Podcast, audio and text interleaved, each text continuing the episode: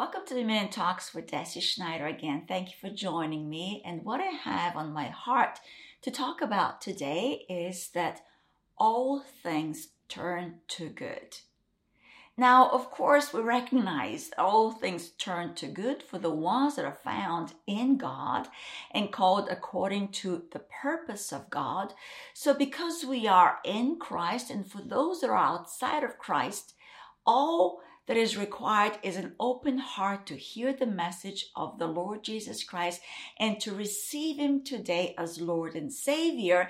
And the moment of this revelation of receiving this divine understanding of who Jesus is, that He died for our sin, that He rose again on the third day, and that He now sits far above all, that out of this ascension, this resurrection, and into this ascension, we are now placed in a place that is far above all the things that are in the world and all spiritual forces that are not of God. We now in Christ are above that. We actually have been given dominion because we believe in the Lordship of Jesus Christ. And so when we are in Christ, when we believe the message of salvation through the Lord Jesus Christ, we then have a confidence that things are working together for our good. The things are turning for good. And so let's go to the book of Philippians. And this is the book that Paul writes in jail that he's in prison in a really pretty bad, stinky place in jail. The lowest part of the jail. And so here he is in this Roman jail. And uh, if we go to chapter 1 in verse 12, but I want you to know he's writing to his disciples. He's writing to his, the followers of Jesus Christ. He's writing to us today. He's writing to us that are found in Christ. But I want you to know, brethren, that the things which happened to me, the things which happened to me, have actually turned out for the furtherance of the gospel. How do things work together for us? They further the gospel. They place us in a deeper understanding of the power of the love of God that no man can snatch us out of his hand. And that's where just prior to this verse in verse 9, Paul is writing from jail, imprisoned. I pray, and this I pray, he says, that your love may abound still more and more in knowledge and in all discernment, that you may approve the things that are excellent, which means your mind to be renewed, to prove the good and perfect will of God, that you may approve the things that are excellent, that you may be sincere and without offense till the day of Christ. And then he comes into this moment of verse 12. I want you to know, brethren, the ones that I'm praying for, for your love to abound more and more. I want you to know one thing that everything that has happened to me, Paul says, it has been for the furtherance of the gospel. So that, verse 13, it has become evident to the whole palace guard and to all the rest that my chains are in Christ. You see, we are apprehended in Christ. And through this apprehension to know Him more and more, then nothing on the outside can really have a, have a, a, a sentence of death over us, a, a sense of being caught in a place of nothing working or in a place of no way out. See, when we know who we belong to, whose we are, then we can have this assurance that all things are going to turn out for the furtherance of the gospel because we are of God. And God through us is preaching this message of salvation. So whatever we undergo and go through, it is not to place us in a place of bondage, but it is to propel us deeper into this place of the apprehension of Christ. And that's why he can say that it's become clear to many that his chains are in Christ. And most of the brethren in the Lord, having become confident by my chains, are much more bold to speak the word without fear. When they surveyed the confidence that Paul had in being apprehended for the cause of Christ, this reality that his apprehension is with Christ, that my chains are in Christ, it brought forth a boldness to those who looked and surveyed his attitude and disposition.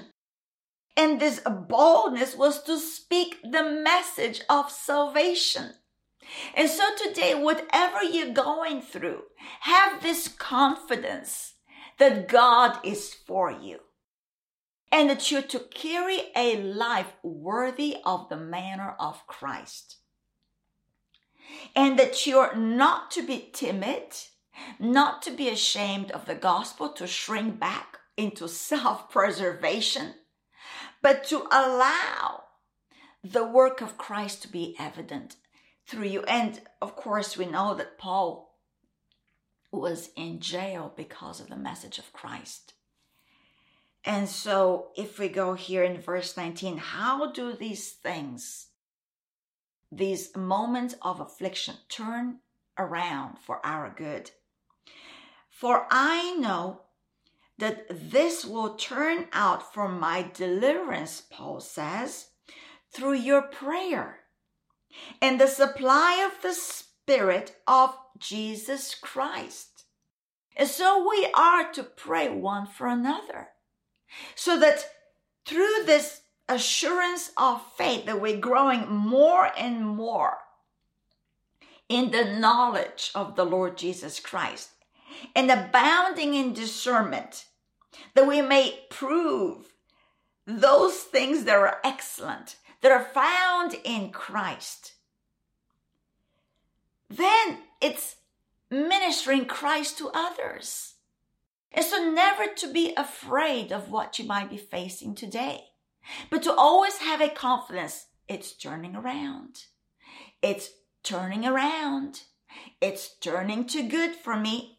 It's turning to good for me. And that's where we see the same thought expressed through Paul in Romans 8, of course, and in verse 26 and 27, Paul talks about the intercession of the Holy Spirit in us and through us, that there is a bearing witness within us of the Holy Spirit, that though we might be weak, the Spirit within us is strong.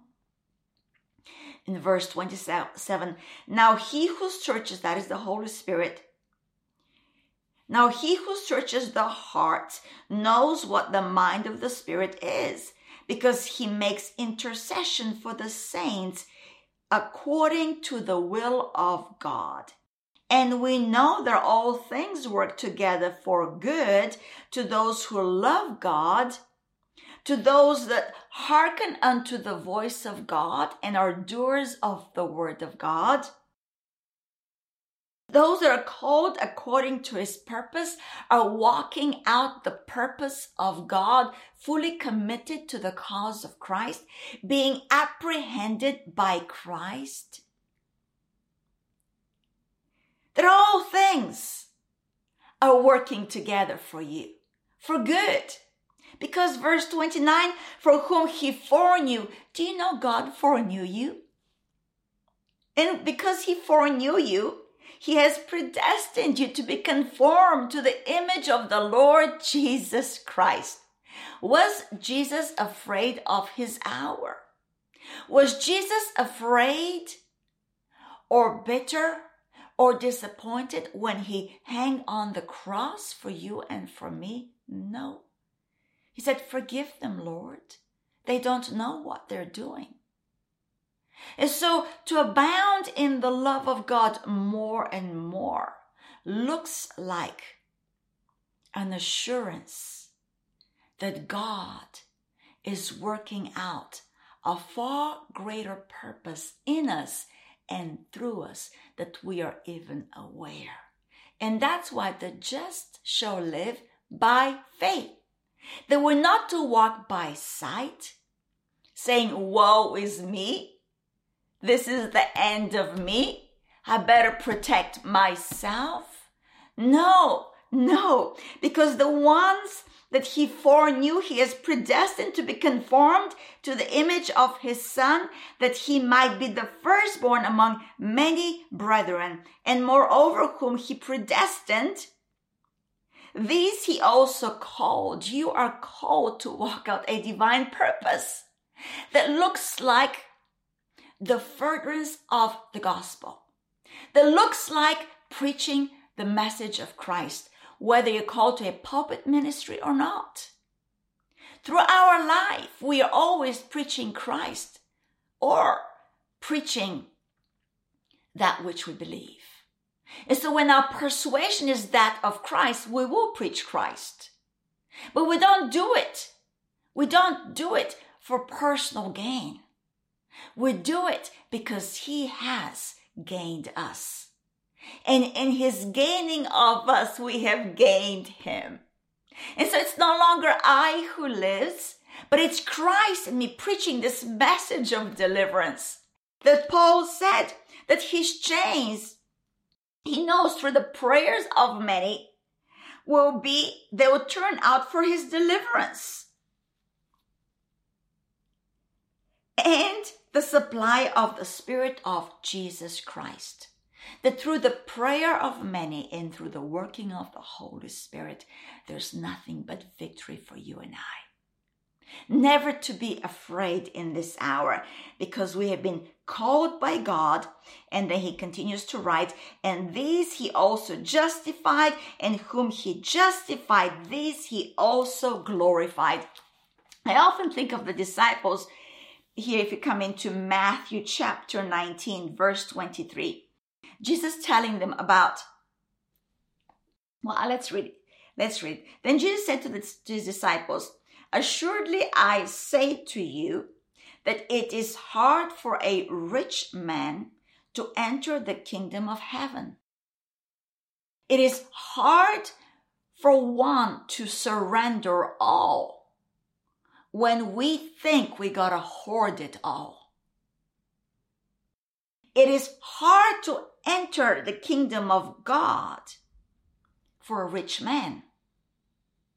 Well, a rich man is anyone that really believes they have something that they're to hold on to, something that they have really earned hard, something that they have made of their own, something that it's because of their good effort that now they have been enriched in something. For those, it is hard to come into the kingdom of God because we, the forsaking that we think we have to undergo, it's too much. Like the rich young ruler that walked away from Jesus when Jesus said to him, Sell all that you have and give it to the poor. And so verse 24 again i say to you it is easier for a camel to go through the eye of a needle than for a rich man to enter the kingdom of god. Look at the response of the disciples. When the disciples heard this they were greatly astonished saying who then can be saved? Who can make it in this hour then? Who then will be able to let go of their selfish carnal life who then will be able to be found standing to the very end for Christ? God's got a remnant. God's got a mighty body here on earth. And so I often think of his response to this. We say, well, who's standing? Oh, many are standing in this hour. Look what Jesus says to them. With man, this is impossible, but with God, all things are possible. And so when you recognize that in Christ you are now living life through Him, then nothing, nothing can be an obstacle that cannot budge out of the way. Nothing can bar you from walking and fulfilling the call of God. Though in your mind it might seem impossible, it is possible because no longer you who's living life, but God in you. And that's why he also says, Jesus says that to those who believe, it is possible. And so, before you might get discouraged, I wanted to read this verse in it's Peter's writing in Second Peter that God is not slack in his promise to you. So here chapter 3 2 Peter verse 1 Beloved, I now write to you this second epistle, in both of which I stir up your pure minds by way of reminder. So Peter is reminding the brethren that you may be mindful, that you today might be mindful. It's working for you good. That you today may be mindful of the words which were spoken before by the holy, holy prophets and of the commandment of us, the apostles of the Lord and Savior, knowing this first, knowing this first, that scoffers will come in the last days, walking according to their own lusts, and saying, Where is the promise of his coming? It's not possible that he's going to return. Where is the promise of his coming? Always just doubting God's word. For since the fathers fell asleep, all things continue. It's just the same old, same old. Actually, it's getting worse. Don't believe that. For since the fathers fell asleep, all things continue as they were from the beginning of creation, is what the scoffers say. For this they willfully forget. Don't forget this. That the word of God that by the word of God the heavens were of old, and the earth standing out of water and in water, by which the world that then existed perished, being flooded with water. But the heavens and the earth, which are now preserved by the same word, trust the working of the word of God. So presently, the, the word is preserving the heavens and the earth. They are reserved for a fire until the day of judgment and perdition of ungodly men. That word perdition is destruction of ungodly men. But beloved, do not forget this one thing. Do not forget this one thing. All things are turning for good. That with the Lord one day is a thousand years, and a thousand years as one day. Nothing but a moment.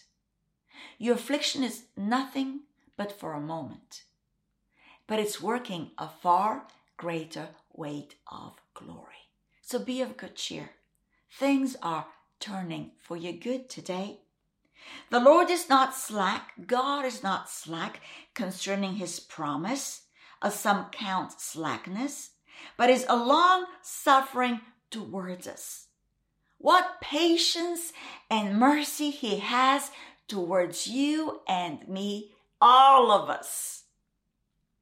Not willing, God is not willing that any should perish, but that all should come to repentance.